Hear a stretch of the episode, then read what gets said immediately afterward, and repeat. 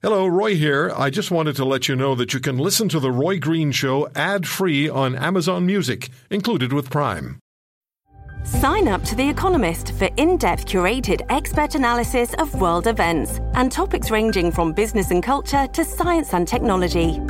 You'll get the weekly digital edition, online only articles, curated newsletters on politics, the markets, science, culture, and China, and full access to The Economist Podcast Plus. The Economist is independent journalism for independent thinking. Go to economist.com and get your first month free. We're uh, doing our best efforts to try and uh, bring awareness to the parole board that uh, hopefully we have some people that have some common sense and uh, do not take a, a heartless uh, situation and try and uh, you know dwell on it to give the offender all the rights in the world uh, a free pass. Don Edwards, the former Team Canada goaltender, with us yesterday. Uh, Don's parents murdered by George Lovie in 1991, and we were talking with Don about the parole board's decision to not hold an in person parole hearing for Lovie, who's already out five days of the week. He has his own apartment. Where's he get the money? He's never had a job. And that's one of the questions the Edwards family's asking. Where's he get the money? Who's paying for all of this? We are, I suppose. And so they've decided there's not going to be an in person parole hearing. It can't be because of the pandemic, because the pandemic's over.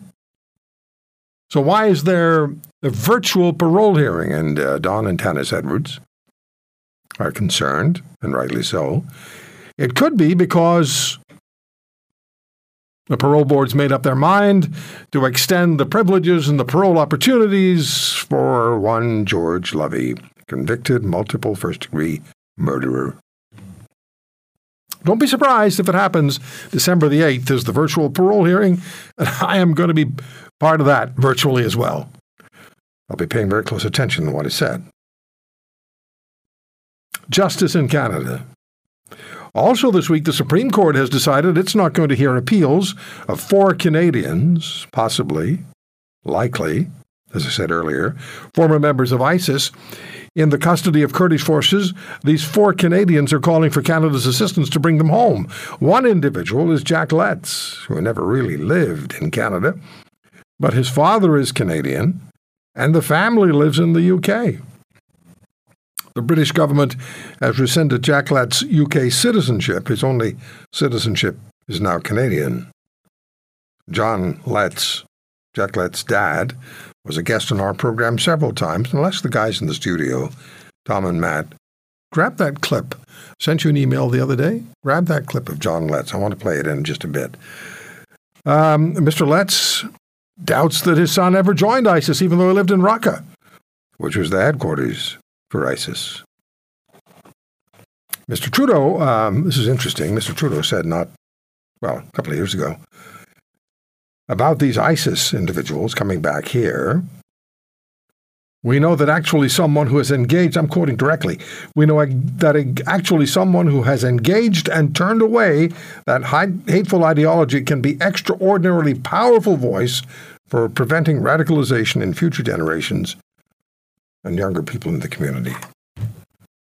You know, it really is Alice in Wonderland. It really is. A jury in London, Ontario has found Nathaniel Veltman of London guilty of four counts of first degree murder in the deaths of a Muslim family in the city, and on and on the justice stories go. And he'll have a he'll have a parole opportunity probably, you know, when he's in his late 40s. My good friend, and I've said many times what I know about Canadian justice, I've learned from him. Scott Newark, former Alberta Crown prosecutor, former executive director of the Canadian Police Association. Scott was a senior policy advisor to a federal public safety minister and co chair of the Office for Victims of Crime in the province of Ontario. Where do we start? Scott, where do we start? Which one? Well, um, I think there's so many this week, eh? I mean, uh, the ones that you've listed, but as well the revelation that that uh, uh, child uh, abductor Randall Hopley. Oh, right, Randall Hopley. Yes, of course. Uh, you know, was released, And um, even though he was deemed to be a long term offender, and he violated the conditions of his release when he uh, took off from the halfway house that he was supposedly in, and he went to a, uh, a library uh, and was on the computer, which he wasn't supposed to be, and he was in the company of children. And so he was arrested for that, and he was brought to court. And that is a violating the conditions of a long-term offender order is actually a crime uh, in Canada. It's, you can get up to ten years for it.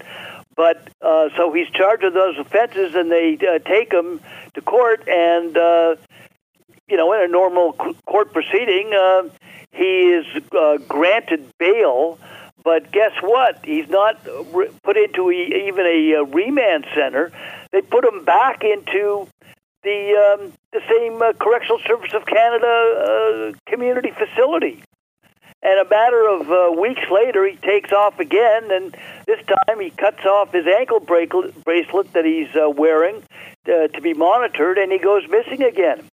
And uh, it's, I think it was about ten days that he was gone before they caught him, uh, and he's back in custody. And that this this guy's case uh, and I sent you an article that I had written about it uh, years ago. This guy's case just demonstrates what you were describing, which is the, you know, look the other way, disconnect within our criminal justice system.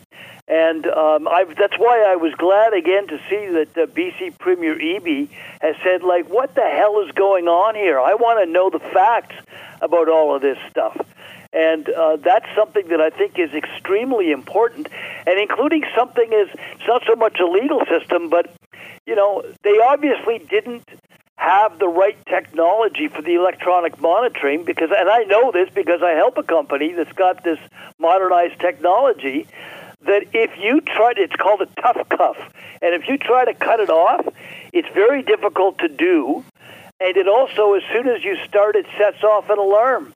But guess what? They weren't using that technology. They were using something that was, you know, not anywhere near as sophisticated, so he was able to cut it off.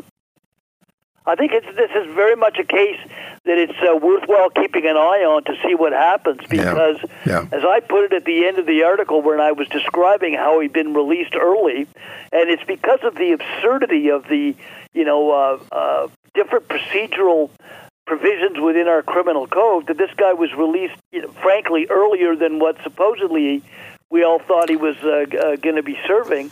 Um, but you know, it's a story, Scott. It's a story. It's a story that's it's a story that's replayed itself over and over. This is the latest, yes. latest installment.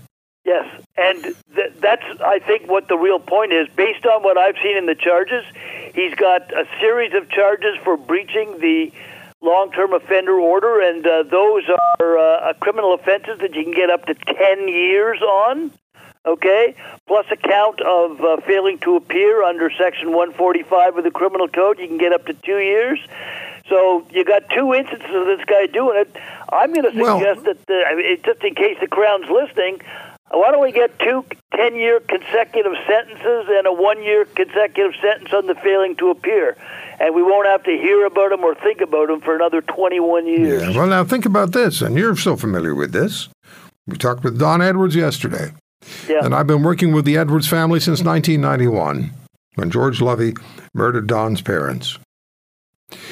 And uh, so now the parole board has already granted Lovie two first degree murder convictions, sexual assault of, of, of Don's sister, uh, so now he's out. He has his own apartment. He's at his own apartment four or five nights a week. And now he wants absolutely no restrictions. And the parole board yeah, says, parole, "You yeah. tell me. You tell me about this. What What are your thoughts on this? There was supposed to be, there was scheduled, scheduled."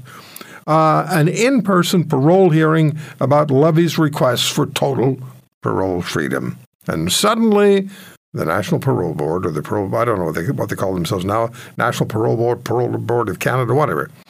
They, they decide arbitrarily that they're going to change not only the venue, but the delivery. It's now virtual, yeah. not in person. And Don said yesterday, and uh, he said Tanis is concerned, his wife is concerned, that they've already made up their minds that Lovie's going to get everything he asks for. They just don't want to do it with the Edwards family in person at the hearing. What do you think?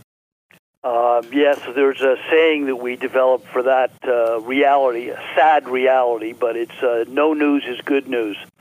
And that I think I completely agree. I think that that is exactly the case. That I'm, I'm sure the board hasn't, you know, formally made a decision, but um, it is way, way too closely connected in my experience with Correctional Services of Canada.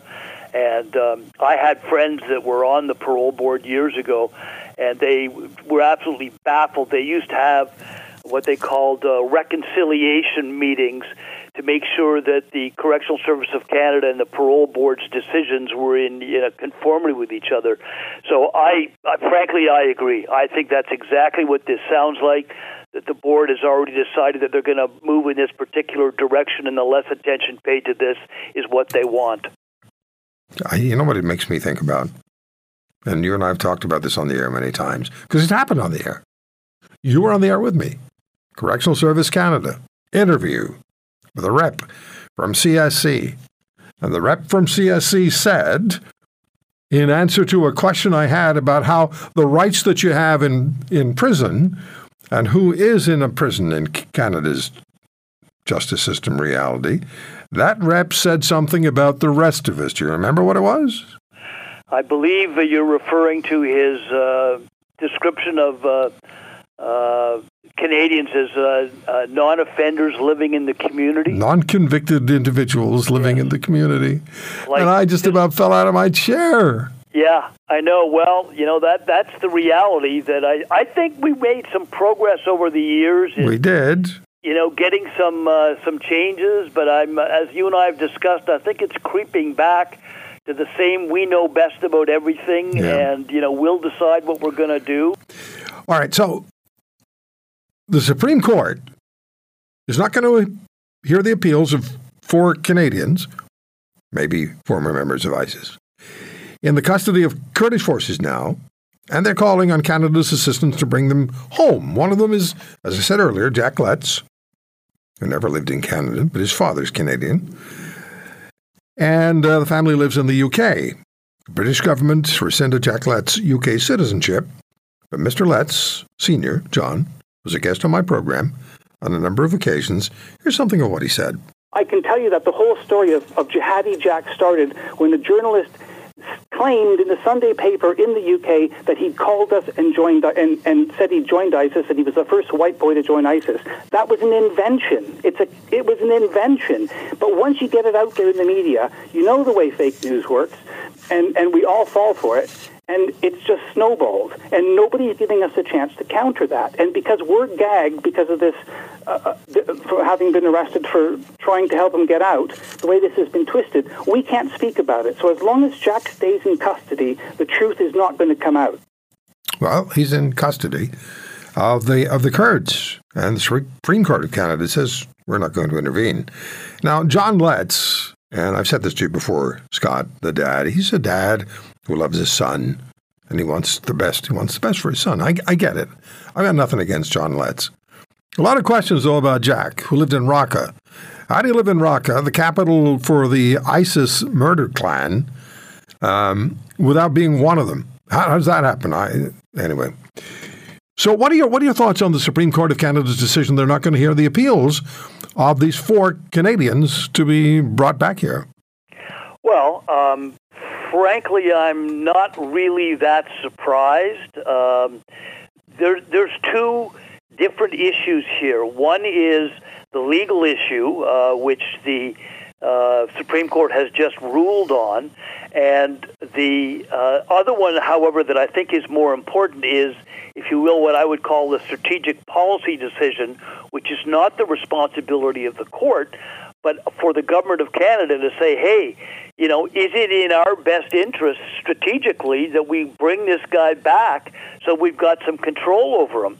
But the focus of this has been uh, on that as a charter challenge. And just so your listeners are clear, uh, the argument is that Section 6 of the charter, which says every citizen of Canada has the right to enter, remain in, and leave Canada, that was the argument that was being used at the Supreme Court. And as the uh, Court of Appeal had previously uh, ruled, and the federal government argued, was that uh, there was no, that may be the case, but there is no legal obligation for the uh, government of Canada to um, actually take steps to repatriate the individual. They, their specific filing was uh, Federal Court of Appeal applied settled principles of law and charter interpretation to unchallenged findings of fact, the government said, especially when there is no participation by Canada in the detention of a Canadian citizen in a foreign country. There is there can be no obligation under the Canadian Charter of Rights and Freedoms for Canada to secure the release and effect the repatriation. Okay, and you and I have discussed this years ago when this came out, and I did some digging into it and did some research on things. And um, I think the real point that people should be asking themselves is okay, you know, look, the Supreme Court has said that there's not a legal right, but does it make sense for Canada and Canadian security What's the better course of action? Do we just leave these people in these camps and potentially, you know, God knows what's going to happen to them, and are, if they end up coming back to Canada, or do we take advantage of the leverage that we've got over them right now? Okay, and there's all sorts of legal things that we could actually do, whether it's having the locals prosecute them, and then we could bring them back under the Extradition Act or International Transfer Offenders Act.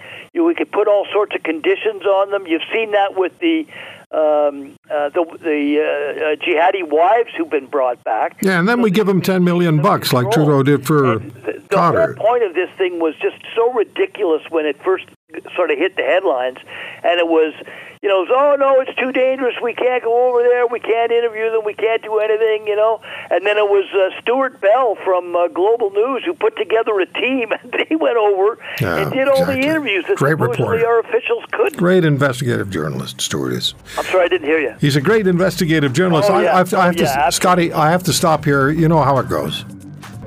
No problems. Thanks so much for the time, always. Thanks. All right. Scott Bye bye. If you want to hear more, subscribe to The Roy Green Show on Apple Podcasts, Google Podcasts, Spotify, Stitcher, or wherever you find your favorites. And if you like what you hear, leave us a review and tell a friend. I'm Roy Green. Have a great weekend.